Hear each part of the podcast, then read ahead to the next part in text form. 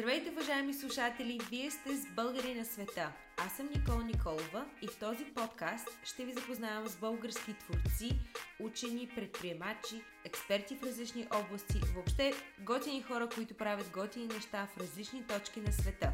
Целта на този подкаст е да ви вдъхнови, да ви научи на нещо ново и да ви даде идеи за по-добър живот. Започваме сега!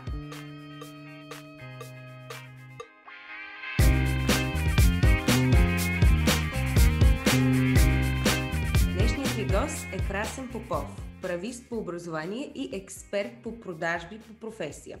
Ще си говорим за житейския път на Крис, уроците от опита му, връщането му в България след 11 години в чужбина и най-новият му проект – образователна компания, която свързва ученици от целия свят с персонализирано обучение. Здравей, Красен! Как си днес? Здравей, Никол! Добре, благодаря! С така преповдигнато настроение предвид днешния ни разговор. Радвам се. Първото нещо, което иска да те попитам, разкажи ми за детството си. Кой беше ти преди да станеш на 18? Този въпрос не го очаквах. Кой бях аз? Колкото и пъти да съм се замислял за този период, винаги така достигам до един и същи звук, че бях едно изключително буйно и палво дете. Бях бунтара, ако така можем да го опишем. В училище бях недолюбан от много голяма част от учителите, включително и от класните ми ръководители по това време, до степен, до която се наложи дори да смени училището, представи си. И това нещо не се промени с времето, в интерес на истината. Дори в новото училище продължи да бъде същото нещо. И сякаш винаги исках да намеря нещо по-добро в себе си, но тогава не го осъзнавах по такъв начин и по-скоро го търсех в другите, а не в самия себе си. Как реши всъщност да учиш право? Разкажи ми как ти дойде тази идея. Първо имам прави за семейството.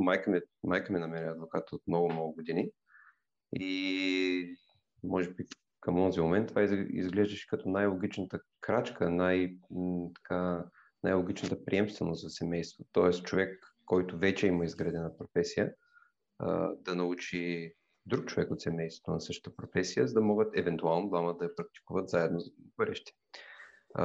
Така и стартира идеята ми за право. Разбира се, към онзи момент не очаквах колко ще се запаля по правото, и то по една ирония на съдбата не от майка ми като такава, а от един сериал, който предполагам много хора са гледали дори към това време. Не знам към кои поколения се обръщаме в момента, но сериала се наричаше Boston Legal или Адвокатите от Бостън. Бях толкова впечатлен, буквално изумен от успехите, които тези хора женеха във всеки един епизод. И стигна се до там, че аз не изтървах серия. Стигна се до там, че имах желанието, неистовото, подсъзнателното дори, да се превърна в един от тях.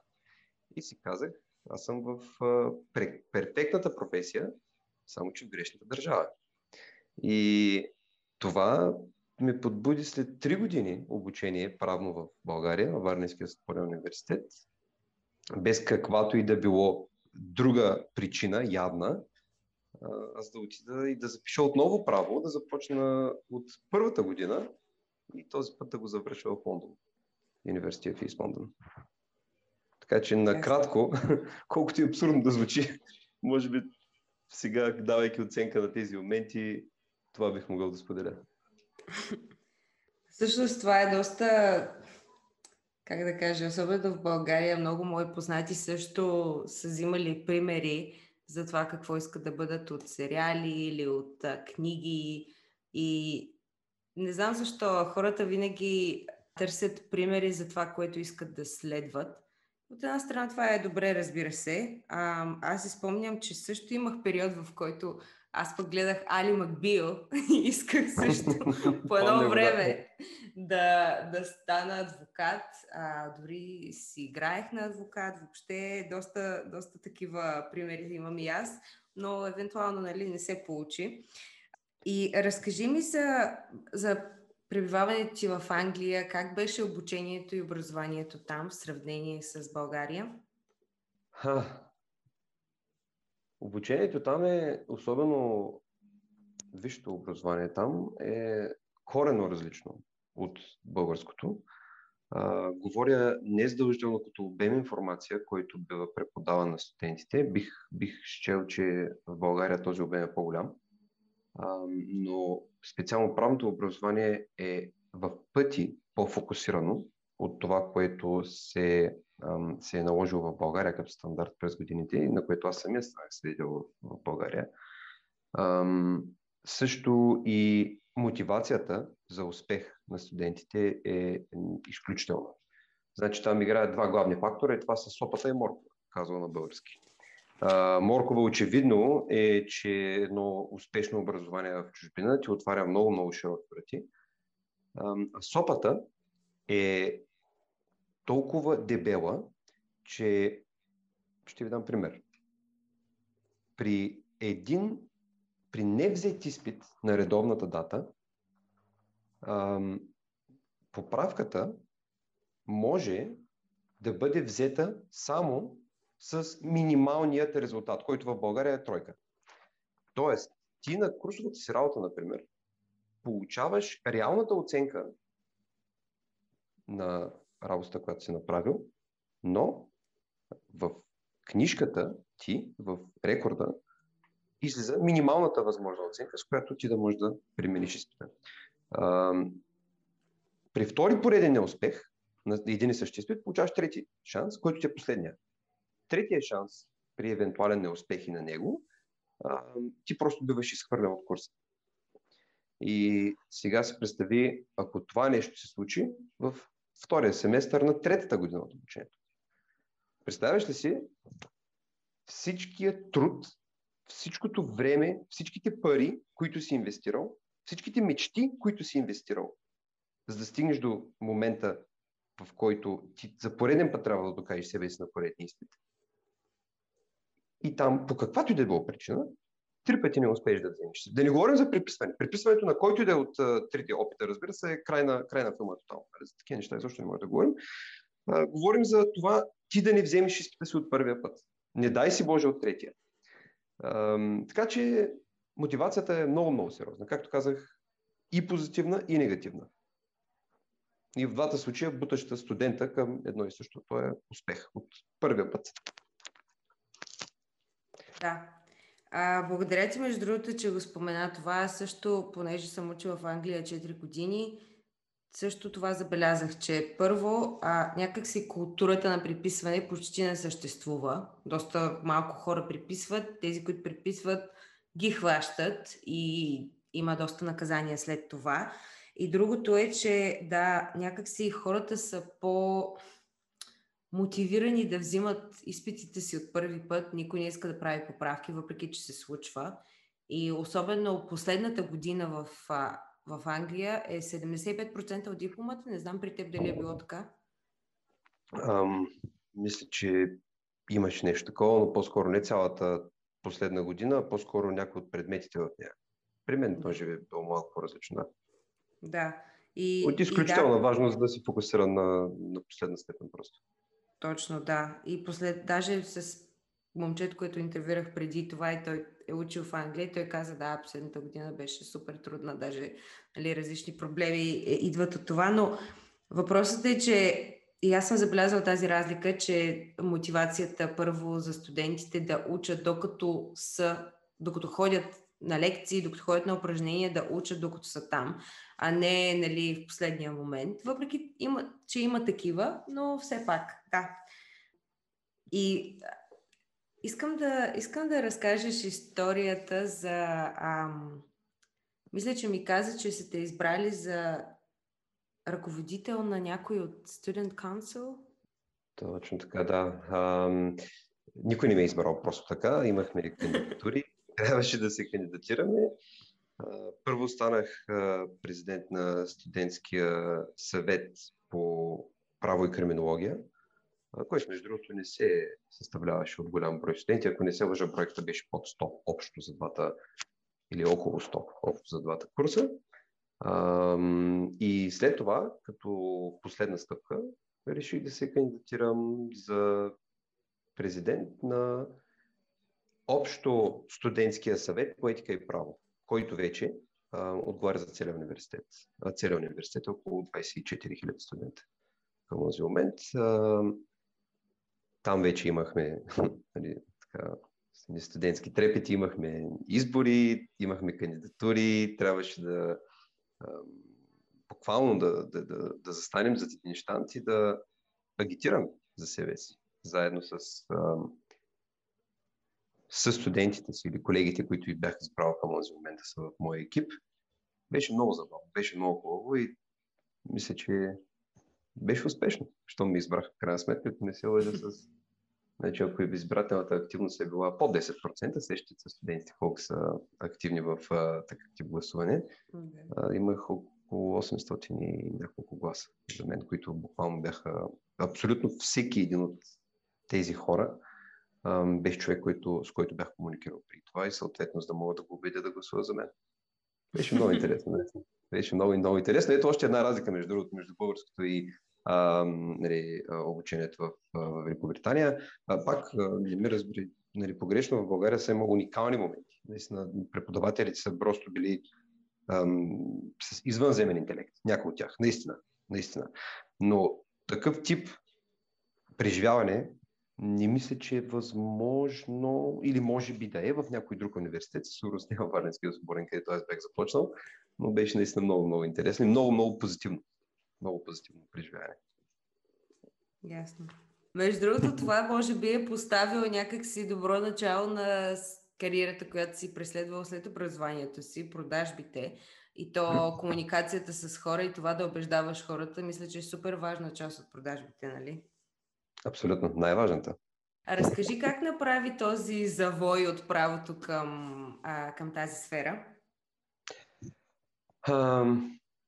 Добре, ще се опитам да разкажа така моята гледна точка. Правото изисква изключително голяма удареност. Тази удареност аз му ударах на 110% в университета, но сякаш там някъде, края на последната година или малко след това, търпението ми започна да се изчерпва. Както и преди малко споменах, как стоят нещата с изпитите, там абсолютно всеки един изпит, без изключение го взех от първия път. Това наистина създаде у мен очакването, че ще има награда веднага след края на този път. Такава награда нямаше, разбира се, аз и при това го осъзнах, но трябва да човек да седне, да се изясни себе си какво иска да прави след това и по някакъв начин да преследва този път. Както и да се оговорим, освен ако не си излязал с правна специалност, говорим, от един от топ университетите в Англия, да кажем топ 3 или 4, към които моят университет не спадаше, има няколко вида правни фирми, да кажем няколко нива на правни фирми, към които можеш да се присъединиш, да започнеш да работиш при тях като стажант. Или така наречения training contract. Много интересното за тази сфера е, че в който пласт на тази пирамида влезеш, изхода от този пласт в вертикална посока, т.е. ако искаш да надскочиш групата от правни фирми, в която си стартирал, и искаш да отидеш в по-горна група, разбирай, по-големи, по-успешни, по-добре заплатени и всичко е много труден. Никога не е добре човек да казва невъзможен, но бих казал много труден. Аз в невъзможности не вярвам по принцип. Но това с проста математика би отнело между 5 или 6 години от моето време. Затова реших директно да скоча много-много на така наречения Magic Circle, или това са 5 правни фирми в Англия, международни такива, с мултимилиардни обороти на годишна основа, с много десетки офиси в цял свят. Те са така наречения Magic Circle. Към този Magic Circle се прибавят няколко американски фирми от подобен калибър, както да оставях на интервю в една така американска фирма. Хората бяха много откровени, много професионално настроени и ми казаха следното. За да започнеш да се доказваш при нас, ако решим да те вземем на работа, за да започнеш да се доказваш при нас, трябва да работиш между 90 и 100 часа на седмица. И отначало бяхме доста хора в стаята. Нали се спогледахме, тия хора говорят за месец. Това е абсурден. Може на друга основа. И някой го пита, и знаете, това за месеца ли? Защото за месеца пък звучи малко, нали така? 4 седмици по 40 часа прави 160 часа. Не, това е на седмица. И както и да го мисля, ми не мисля за математиката. От 168 часа в седмица, 100 часа да прекарам в офиса, плюс, да кажем, 12, колко са те, 5 или 6 отивания и връщания до офиса, разбира се, това по още един час с метрото, просто не ми излиза математика. И това колко време, години, 2, 3, 5, не знам. Да. И реших, че това не е за мен. Защото няма така наречения в английски език instant gratitude или моментална печалба, ако искаш. Мисля, че печалба е правилната дума. Да. Instant gratification и аз не мога да се сетя кое е на български. Да, моментно награждаване или да. Да. Моментален успех, ако искаш, окей. Мисля, че нашата аудитория така иначе веднага ще преведе по най-добрия начин. И така, реших да преследвам кариера в нещо, в което аз вече бях усетил, че съм добър и което върху, освен всичко останало, щеше да ми даде и така наречен instant gratitude, който е именно светът на продажбите. Там или си някой, или си никой. И всичко зависи от теб. Yeah. Today you're a hero, tomorrow you're back to zero. Както обичаш да казва един от моите ръководители. Кои мислиш са трите основни умения, които един човек трябва да притежава, за да бъде добър в продажбите? То е едно умението. И това умение може да се подраздели на много други, много повече от три, бих казал. Но това умение е да накараш човека срещу теб да пожелае това, което ти продаваш, без дори да си го споменал. Ако звучи сложно и трудно, всъщност не е. Всъщност е доста лесно. Наистина трябва да можеш да накараш човека първо да ти вярва, разбира се, първо да ти вярва. Трябва да го убедиш, че ти си човек, на който може да се разчита. След това всичко е въпрос на детайли. Така да се изразя. Но доверието е основна ценност в бизнес средите, в корпоративния свят като цяло, което между другото е едно от качествата, които започват сякаш да се губят. В корпоративен Лондон особено. Защото сякаш хората започват да си говорят по-малко, да комуникират по-малко. Започват да комуникират с картинки във Фейсбук, с няколко поста в Инстаграм или в някоя друга социална медия и мрежа. И говоренето, чисто човешкото купуване от човек, сякаш започва да изчезва. То винаги ще е там, разбира се. Да. Но искам да кажа, че светът се променя в тази посока и много по-малко хора имат времето и желанието. Не говоря в момента за себе си, разбира се, говоря така, като цялостно впечатление, което имам.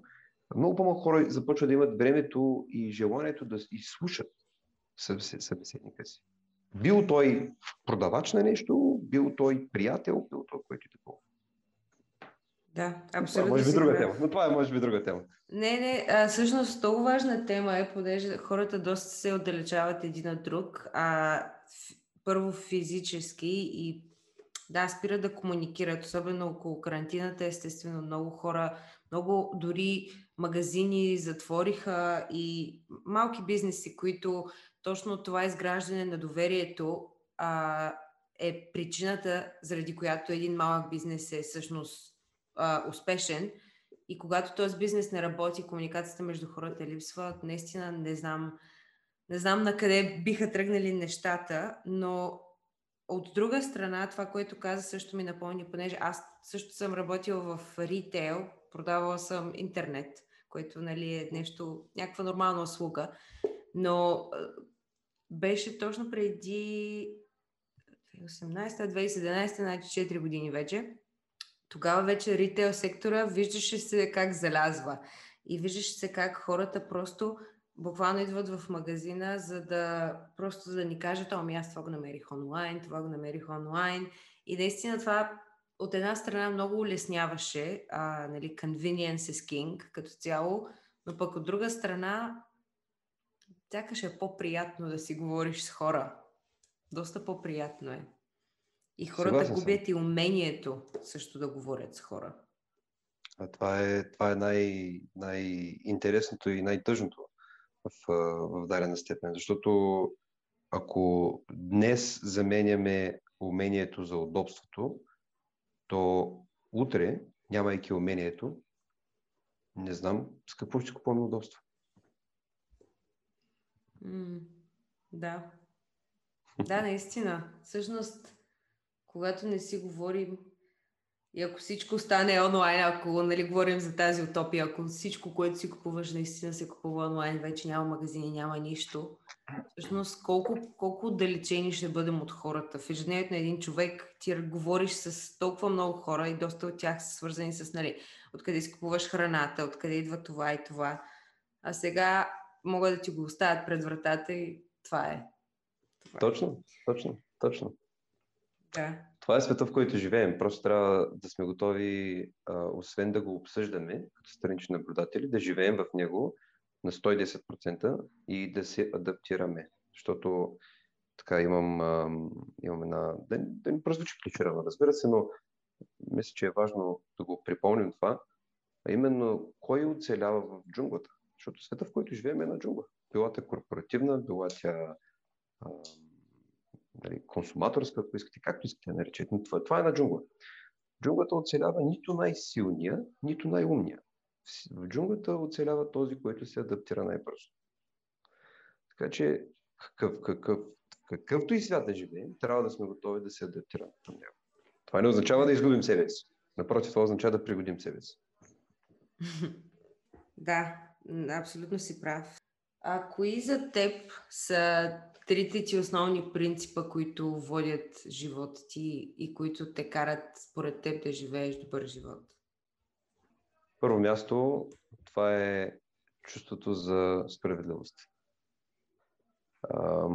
Когато споменах, между другото, в началото на разговора, че бях така доста буйно хлапе, имах доста проблеми в училище на тази основа. То беше, защото обикновено при свада между двама човека аз заставах на страната на този, който смятах, че е прав. Без това дори да е моя работа, ако искаш. Много често от случаите това беше наистина причината. Също желанието ми, това го сложим като първи принцип. Втори принцип бих посочил като желанието ми да се развивам и да виждам нови географски ширини, нови светове, ако искаш. Разбира се, Великобритания е един такъв свят определен за мен, макар че, освен Великобритания, за кратък период от време съм прекарал, така, работейки, не на почивка, в други държави по света. Америка, Малта, Германия, Шотландия дори, макар че тя е част от Великобритания, разбира се. И това сякаш винаги ми е помагало, когато имам възможност да отида на ново място и да се занимавам с нещо ново, да не се замислям няколко пъти. Да не си задавам въпроса, ама там Ще имам ли сигурността, която имам тук? Няма ли да имам? Комфортната зона, така наречената, никога не ми е била приоритет. Просто задели се нещо, което ми се струва интересно, което ми се струва изгодно, просто се хвърля. Разбира се, нещата вече са малко по-различни, предвид факта, че имам семейство, имам дете. В тези години, допреди 2 години, буквално само допреди 2 години, това беше принципа на живота ми. И третия принцип бих, може би странно за някой, но бих го посочил като факта, че съм българен. Това ми е давало сили в моменти, в които просто е нямало откъде да ги взема. И ме е запазило такъв, какъвто съм, в много голяма степен, бих казал. Не, че не съм самокритичен, например, много даже, но искам да кажа, че познавайки корена си и знаейки по какъв начин съм израснал, например, в България и във Варна, отивайки на място като, например, Лондон, едно от всичките места, ти осъзнаваш как си една идея по-добре ориентирана от останалите. Да. Съм влюбен, може би да звучи това, но аз... Не съм влюбен, а доста българи го усещат. Някак си...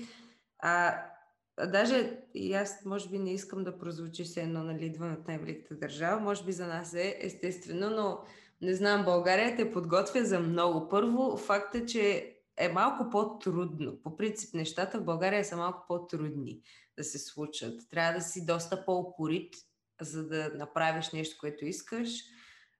И хората, които правят значими неща или големи неща, минават през повече препятствия, които ги прави по-добри, по-силни, по-адаптивни, както каза. И аз също нещо съм усещала, в която и държава да отида, някак си, не знам, аз идвам от България, нищо не ми се струва толкова трудно, колкото живота в България, например, да, също се оцелее. И да, всъщност това, което наскоро обсъждах с някои приятели, че точно First World Problems, проблемите на първия свят, дори, не знам, не можем някакси да си ги представим в България, как това е проблем. Apple или Samsung? Да, наистина.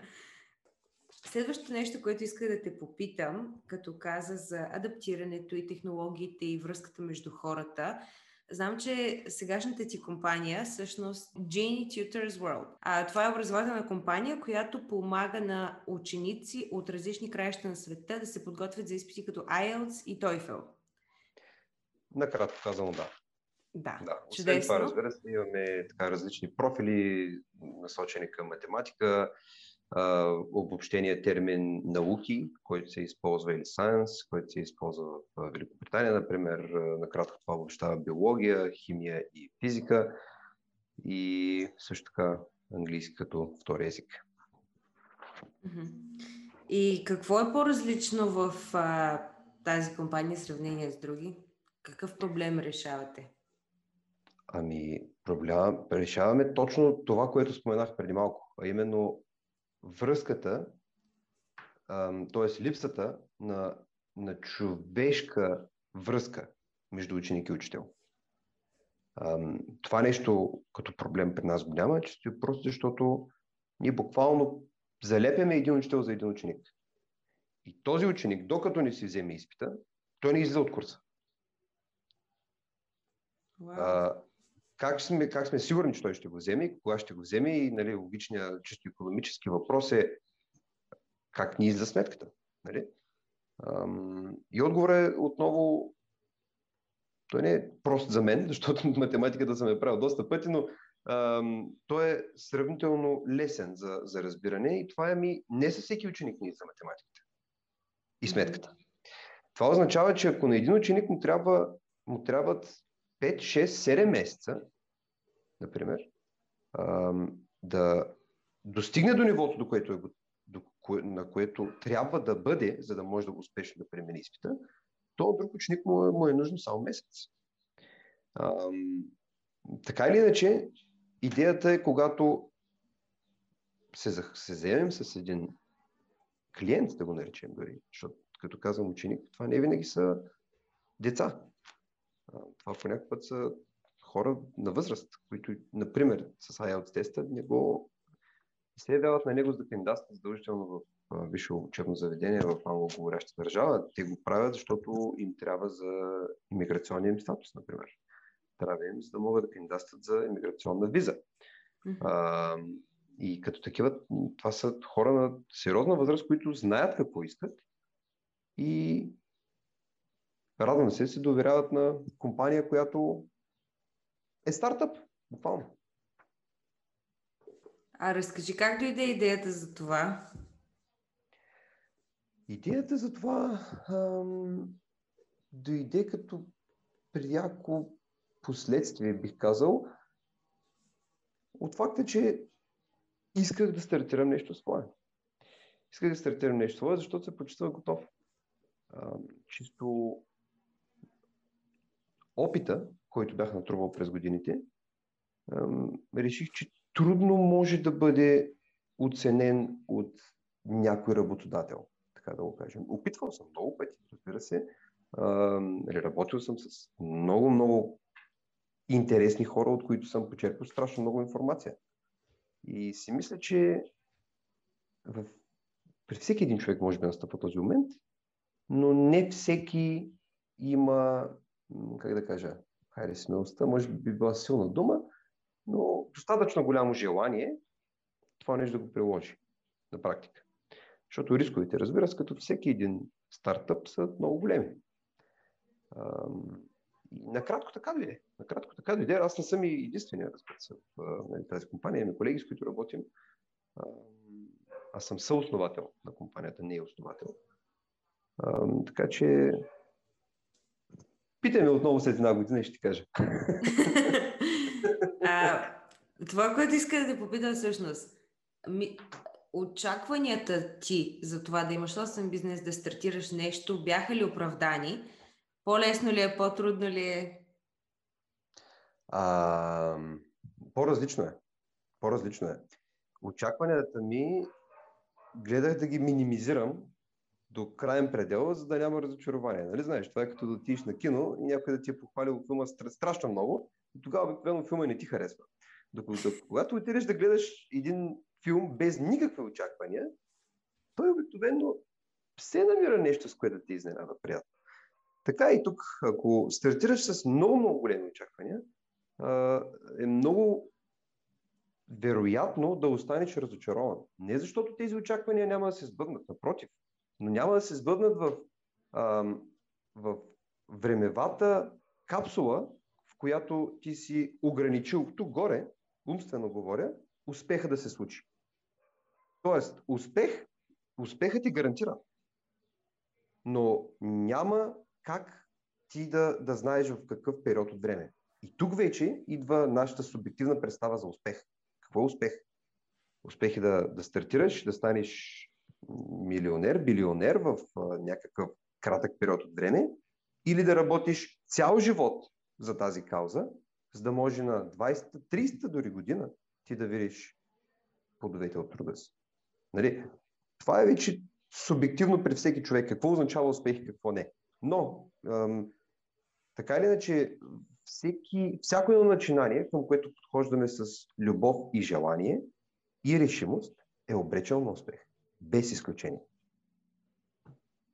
Съгласна съм. А каква е твоята визия за успешен живот? Ами, тя се промени няколко пъти през годините. Живейки в България, току-що завършвайки гимназия, тук във Варна, успеха си го свързах предимно с живот в България. Успешна реализация, кариерно развитие тук, преди да настъпи този преломен момент, за който споменах, и да реша да продължа, да разширя амбицията си, ако искаш, и да продължа в чужбина. Защото там беше обетованата земя. Нали, на това ни учи Холивуд. Нали, това всички ни обясняват, нали, това всички ни казват. И тогава настъпи момента, в който жена ми забременя годиницата ми.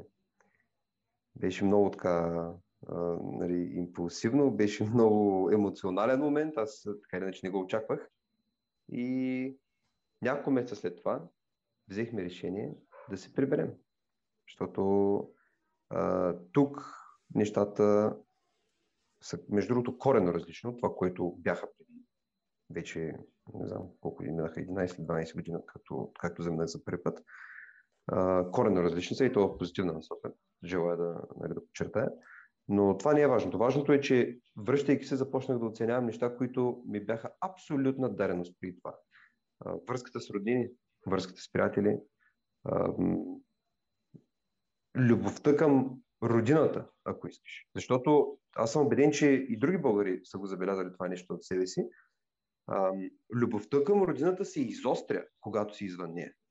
Да. Това е преломен момент. Всъщност, някои хора може и да не се чувстват така, зависимост от собствените си преживявания в България в случая, но за други, като мен, например, любовта към родината определено се изостри. Започнаха да се търсят навън български магазини, започна да се слуша българска музика, народна музика, разбира се, не говоря за нещо друго. И прибирането ми след такъв период обратно в България, за постоянно, беше като една сбъната мечта към самия си край. Съвсем сериозно. Но избора да се прибера беше най-трудното нещо в живота ми. Наистина. Защо? Защото след толкова години в чужбина, ти за да заминеш,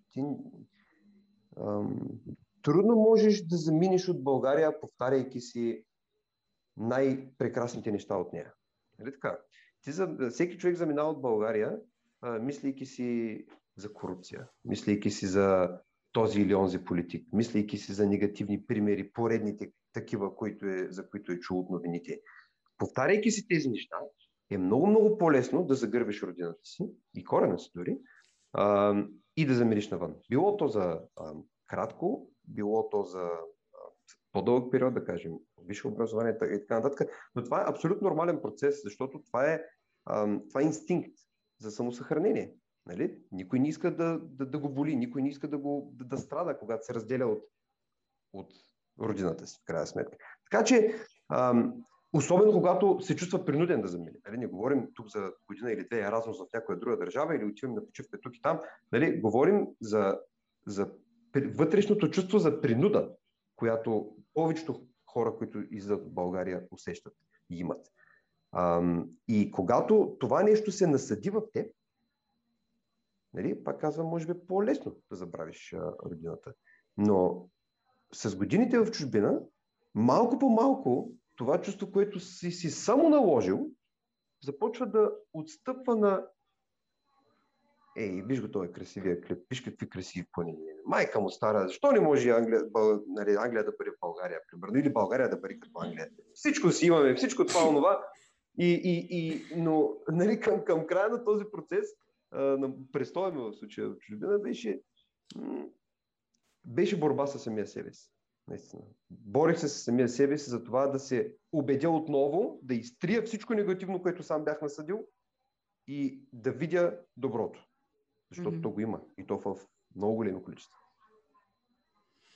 Да, наистина много съм, толкова съм съгласна с теб за това, че трябва да се насъдиш някакви негативни неща, понеже с моя приятел, ние сме вече доста години заедно двамата, запознахме се в Англия и живеем тук. Решихме, че след Англия няма да живеем със сигурност в Англия и ще се преместим в Испания и всеки път, когато се връщаме, да, се казваме, да, един ден, когато имаме деца, ще бъдем там. Обаче, например, миналия път някак си толкова хубаво си прекарах, че накрая сякаш трябваше да се измисля някакви лоши неща, които някакси да ме убедят, че може би не трябва да се връщам, понеже има ги, в смисъл винаги можеш да ги намериш. Лошите неща в България, особено зимата, особено в София, където не можеш да дишаш и така нататък. Да. Но все пак, да, има и хубави неща и виждам много добра тенденция. Много хора се връщат в България. И всеки, който се върне в България, казва, че това е било най-правилното решение. Не знам защо, може би защото пак преоценяват това, което са си казвали преди, оценяват смисъл това, което има в България, близостта с семейството, нали, природата и така нататък, но да, всеки казва това, не знам. Един ден трябва и аз да направя тази крачка, но ще видим. Аз искам само набързо нещо да вметна, че не може би не следва да съдим така рязко, да се изразя, хората, които са решили да заминат или които са решили да се върнат, или тези, които никога не са заминавали. Това е въпрос на лично решение. Това, което е важно, много важно за мен, хората, които, например, тепърва им предстои да заминават, да знаят и да чуят, е, че не трябва да губят България от себе си. Не трябва да изхвърлят от себе си. Това не е с цел задължително те да желаят да се приберат един ден. Окей, има хора, които просто наистина заминават, защото хиляди причини. Без желание да се приберат. Но не забравяйки откъде си и кой си, ти дава невъобразима сила. И то в почти всяка една част на света. Всяка една част на света, всъщност. По ирония на съдбата, тук българите, живеещи в България, и това, между другото, е много лесна тенденция, да разбереш кой от хората, които срещаш в България, никога не е живеел в чужбина. Хорива само на почивки или при приятели, при, може би, гости и познати. Който българин живееш в България, ти каже, ей, това сме ние българите, скапана държава, не знам си какъв народ, ти е ясно, че този човек хал хабер няма от света. Честно. Да, наистина. Не, наистина е така. Въпреки, че не знам, аз и други съм чувала, но все пак основно са тези хора, основно са, да. Но всъщност, точно аз с моите съученици от Англия, като си говорих, всеки път всъщност, като си говорим, най-добрите им приятели, даже повечето са от Варна, от Англия, които познавам, са всички някакви, Англия, България е толкова по-хубаво, какво ще ги правим, нали те? Но както и да е, нека да не обиждаме други народи.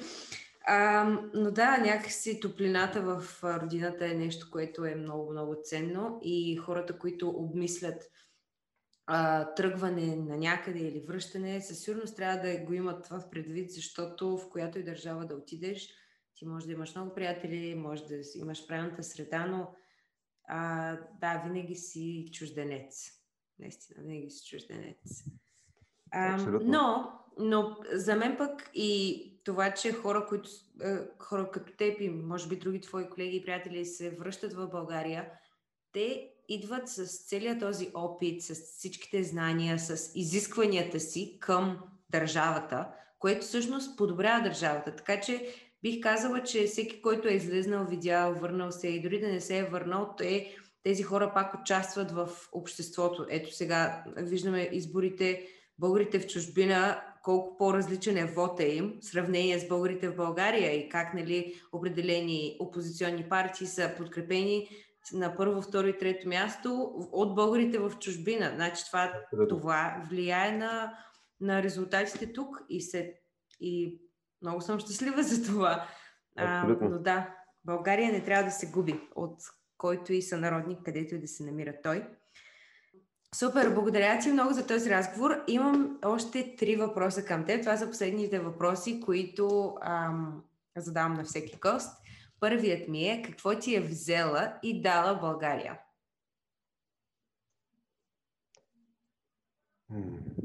Какво ми е взела? Да. Не знам дали ми е взела нещо, но ми е дала сила. Много сила. Много сила. И също така бих казал, умението да четеш хората, да четеш ситуациите и, както вече споменах, да си много по-добре ориентиран дори в една чужда за нас среда. Чудесно, благодаря. Кой е най-вдъхновяващият българин, който познаваш? Нямам, ако условието не е да цитирам име, което дали, познавам лично, бих цитирал публична личност и това е Милен Врабевски с неговата фундация Българска памет. Защо? Защо не го избра? Избрах него, защото това е човек, който първо произхожда от много интересен род.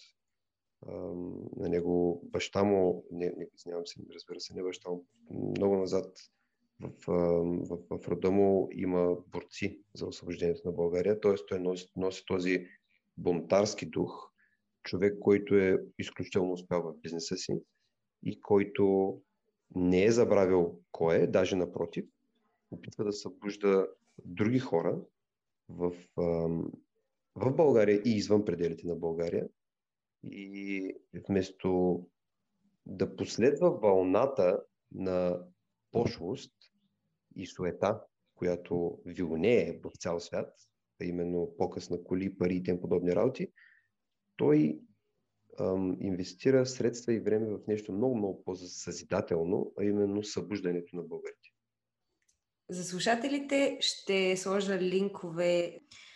Окей, благодаря. Последният въпрос във всеки подкаст е: представи си, че целият ти живот е изтрит, няма спомен от теб и това, което трябва да остане, е едно послание. Кое би било то?